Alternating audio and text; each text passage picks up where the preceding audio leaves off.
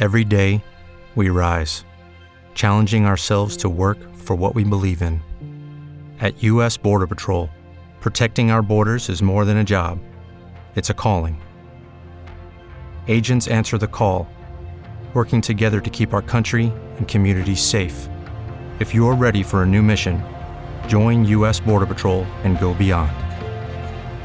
Learn more at cbp.gov/careers. Hello, it is Ryan, and we could all use an extra bright spot in our day, couldn't we? Just to make up for things like sitting in traffic, doing the dishes, counting your steps, you know, all the mundane stuff. That is why I'm such a big fan of Chumba Casino. Chumba Casino has all your favorite social casino-style games that you can play for free anytime, anywhere with daily bonuses. That should brighten your day a little. Actually, a lot. So sign up now at chumbacasino.com. That's ChumbaCasino.com. No purchase necessary. VGW Group. Void where prohibited by law. See terms and conditions. 18+. Explicit content is found in this episode, so listener discretion is advised. Welcome back to the True Crime Fan Club podcast. I'm your host, Lainey. Money brings out the worst in many of us, even family members. As we've seen before, sons have even killed their parents for money. But rarely is a murder so meticulously planned out as the one we discussed this week. Okay, on to the show.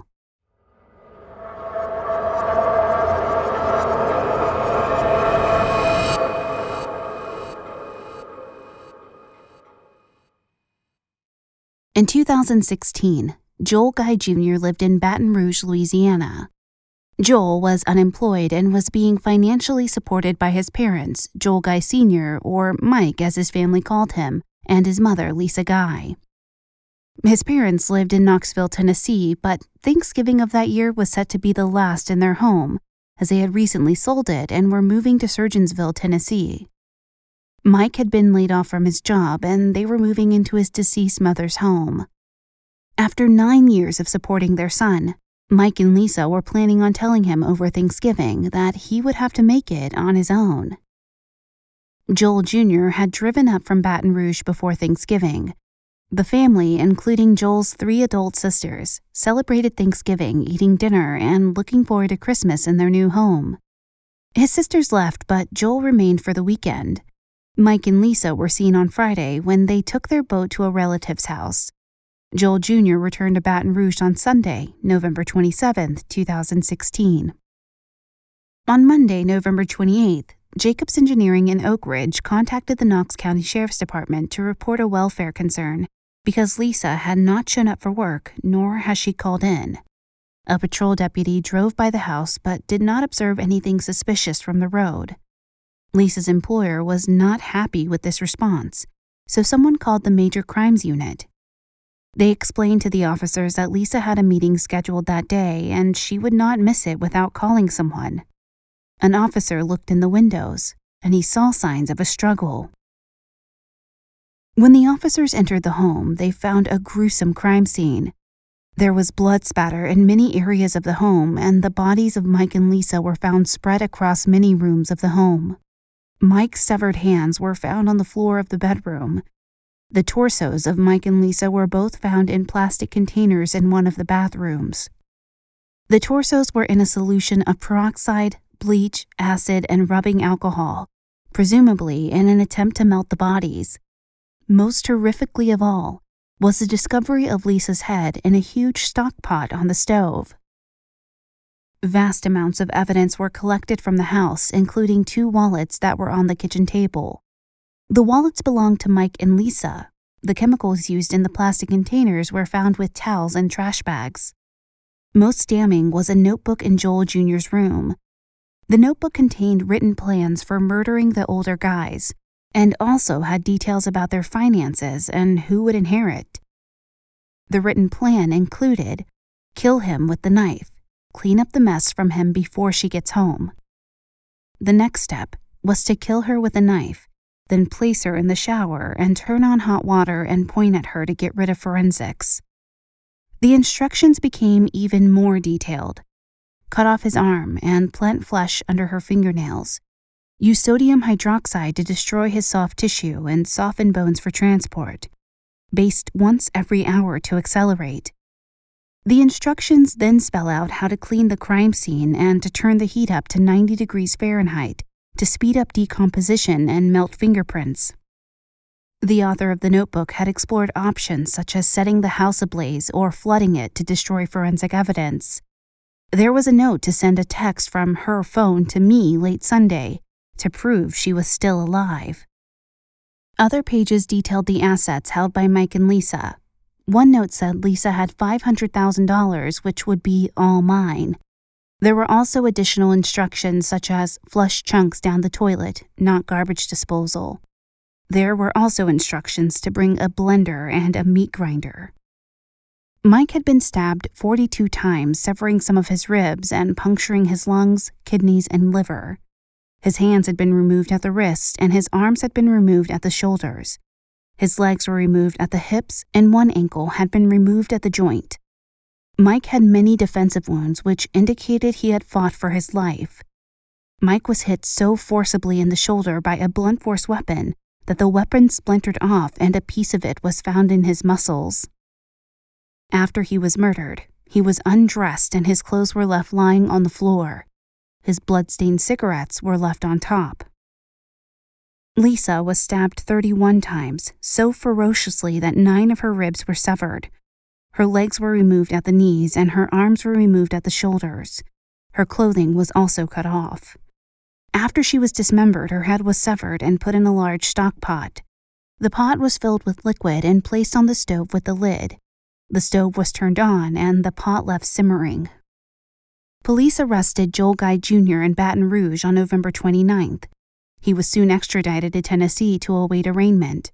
He was charged with 2 counts of first-degree murder, which later expanded to charges of theft and abuse of a corpse. Due to the caustic chemicals used on the remains, it was hard to definitively point to the time of death, but based on receipts and security footage, investigators believe Lisa was murdered between 12:18 p.m. and 3:35 p.m. on November 26th.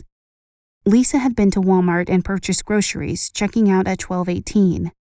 Joel was seen in Walmart at 3:35 p.m. and he had wounds on his hands. He was purchasing self-care items, apparently to take care of his wounds. Family members said it was odd for Lisa to enter the house through the front door because she usually entered through the garage and walked into the kitchen. However, the groceries were found scattered in the foyer, indicating she probably came in the front door. Mike's sister, Renee Charles, said Mike and Lisa were not expecting Joel to come home for Thanksgiving, so said they were going to tell him over Christmas he was no longer supported by them. He was planning on coming home for Christmas. Mike's oldest daughter, Michelle, testified that she saw her parents on October 28th, and they had told Joel to start looking for a job. She said that Thanksgiving was somewhat tense because they had told him they would no longer be footing the bill. One of their daughters said Lisa only worked to support Joel. Defense attorneys argued that these comments about Joel being cut off financially were hearsay and had no relevance. However, Judge Sword said some of them were relevant and pointed to motive. Lisa's supervisor said Lisa was planning on retiring on December 2, 2016, so her and Mike could move. She was looking forward to retirement. Lisa had talked to her boss about their issues with Joel and told her they were planning on cutting him off after retirement. This supervisor was the one who contacted the Knox County Sheriff's Department when Lisa did not arrive to work on November 28, 2016. She testified that when Lisa did not show up to work that morning, she began texting her and then resorted to making phone calls. She even called and texted Mike's phone. Around 9:30 a.m., she called the non-emergency Sheriff's Department line to report a welfare concern. As the audio of this phone call began playing during the trial, Joel began smiling and almost laughed.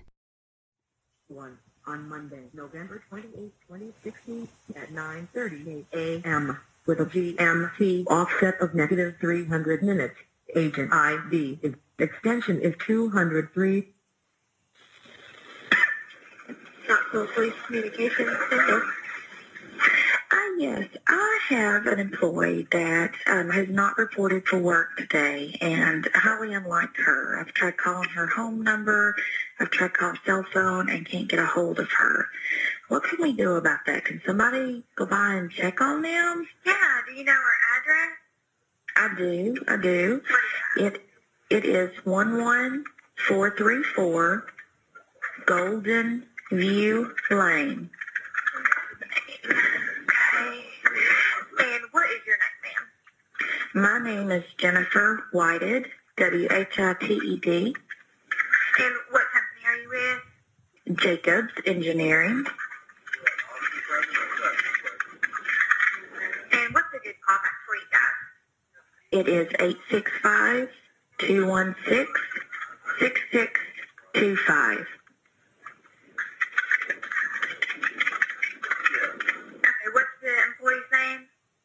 Lisa Guy, G-U-Y. Her husband's name is Joel, J-O-E-L. Should he be there too? Does he live with her? Yes, he does. Okay. And they do have a dog named Jake. I think he's a big baby. Okay. How old is she, do you know? She is in her, I think, late 50s. Do you know if she has any medical issues? No. I mean, she has high blood pressure, but that's all. That's all that I know of.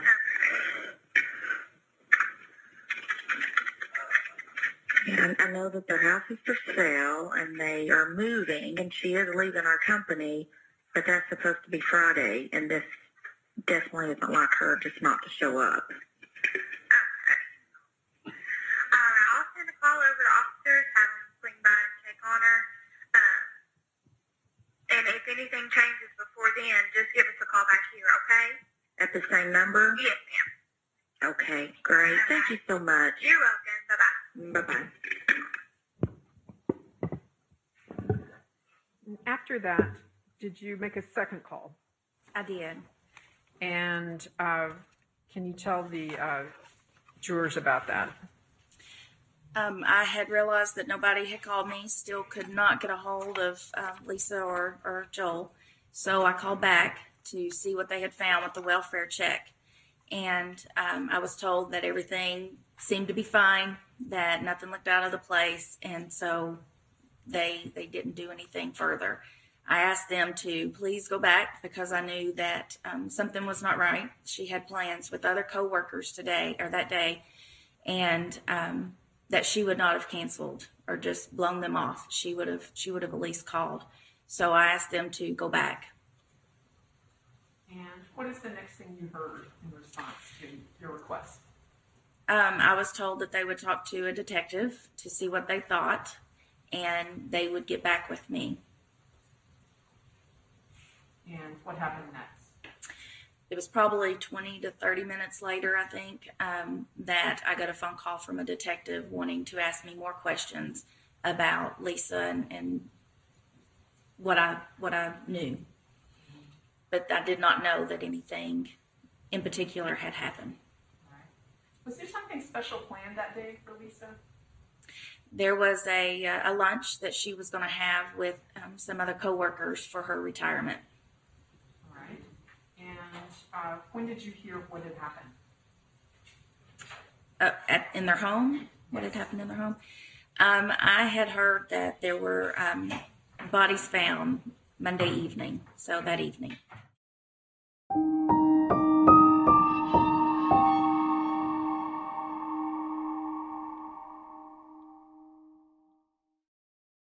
Lucky Land Casino, asking people, what's the weirdest place you've gotten lucky? Lucky? In line at the deli, I guess? Aha, in my dentist's office. More than once, actually. Do I have to say? Yes, you do. In the car, before my kids' PTA meeting. Really? Yes. Excuse me, what's the weirdest place you've gotten lucky? I never win and tell. Well, there you have it. You can get lucky anywhere, playing at LuckyLandSlots.com. Play for free right now. Are you feeling lucky? No purchase necessary. Void where prohibited by law. 18 plus. Terms and conditions apply. See website for details. Hello, it is Ryan, and we could all use an extra bright spot in our day, couldn't we? Just to make up for things like sitting in traffic, doing the dishes, counting your steps, you know, all the mundane stuff. That is why I'm such a big fan of Chumba Casino. Chumba Casino has all your favorite social casino-style games that you can play for free anytime, anywhere with daily bonuses. That should brighten your day a little. Actually, a lot. So sign up now at chumbacasino.com. That's chumbacasino.com. No purchase necessary. VGW Group. Void where prohibited by law. See terms and conditions. 18+.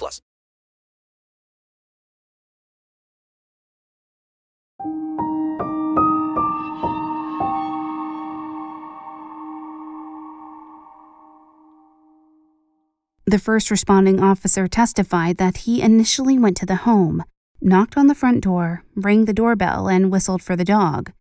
He returned to the front door, rang the doorbell again, and knocked, but did not peer in the windows because this was an officer safety concern. He left the area but returned a few hours later when a detective from the department said he had more information.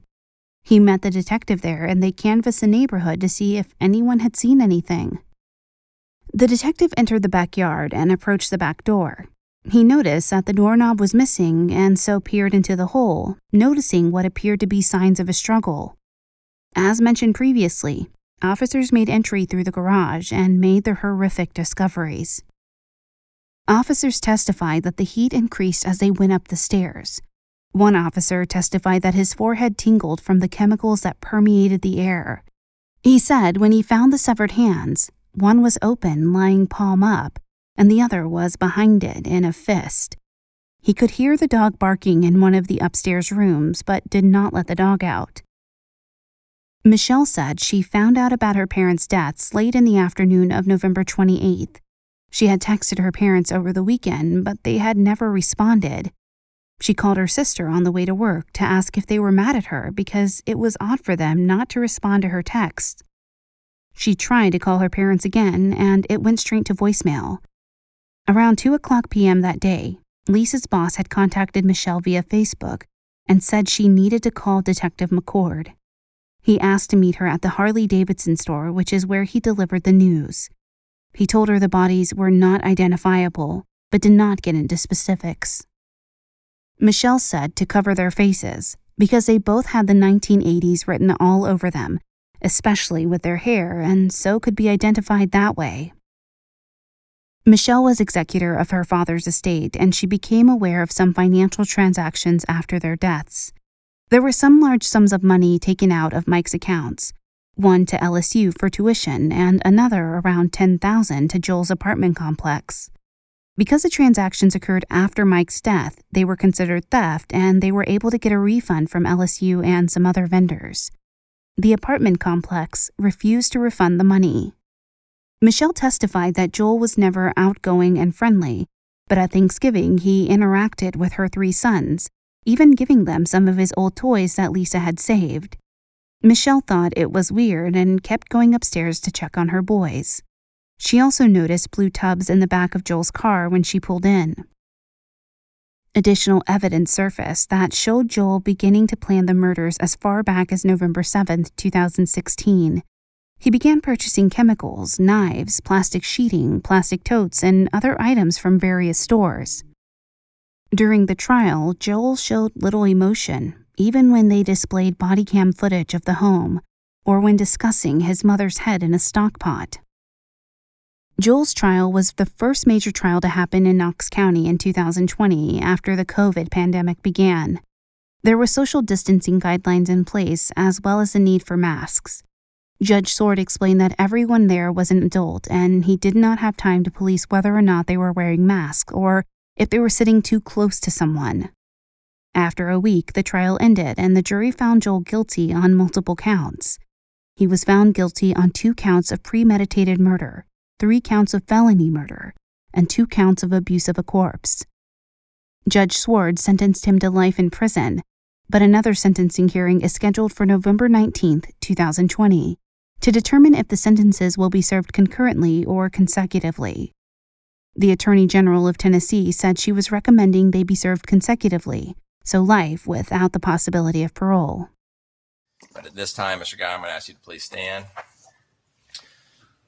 Joel Michael Guy and docket number 110145, after being tried by a jury of peers of the first degree premeditated murder of Joel Michael Guy, the court now sentences you to life in prison in the Tennessee Department of Corrections.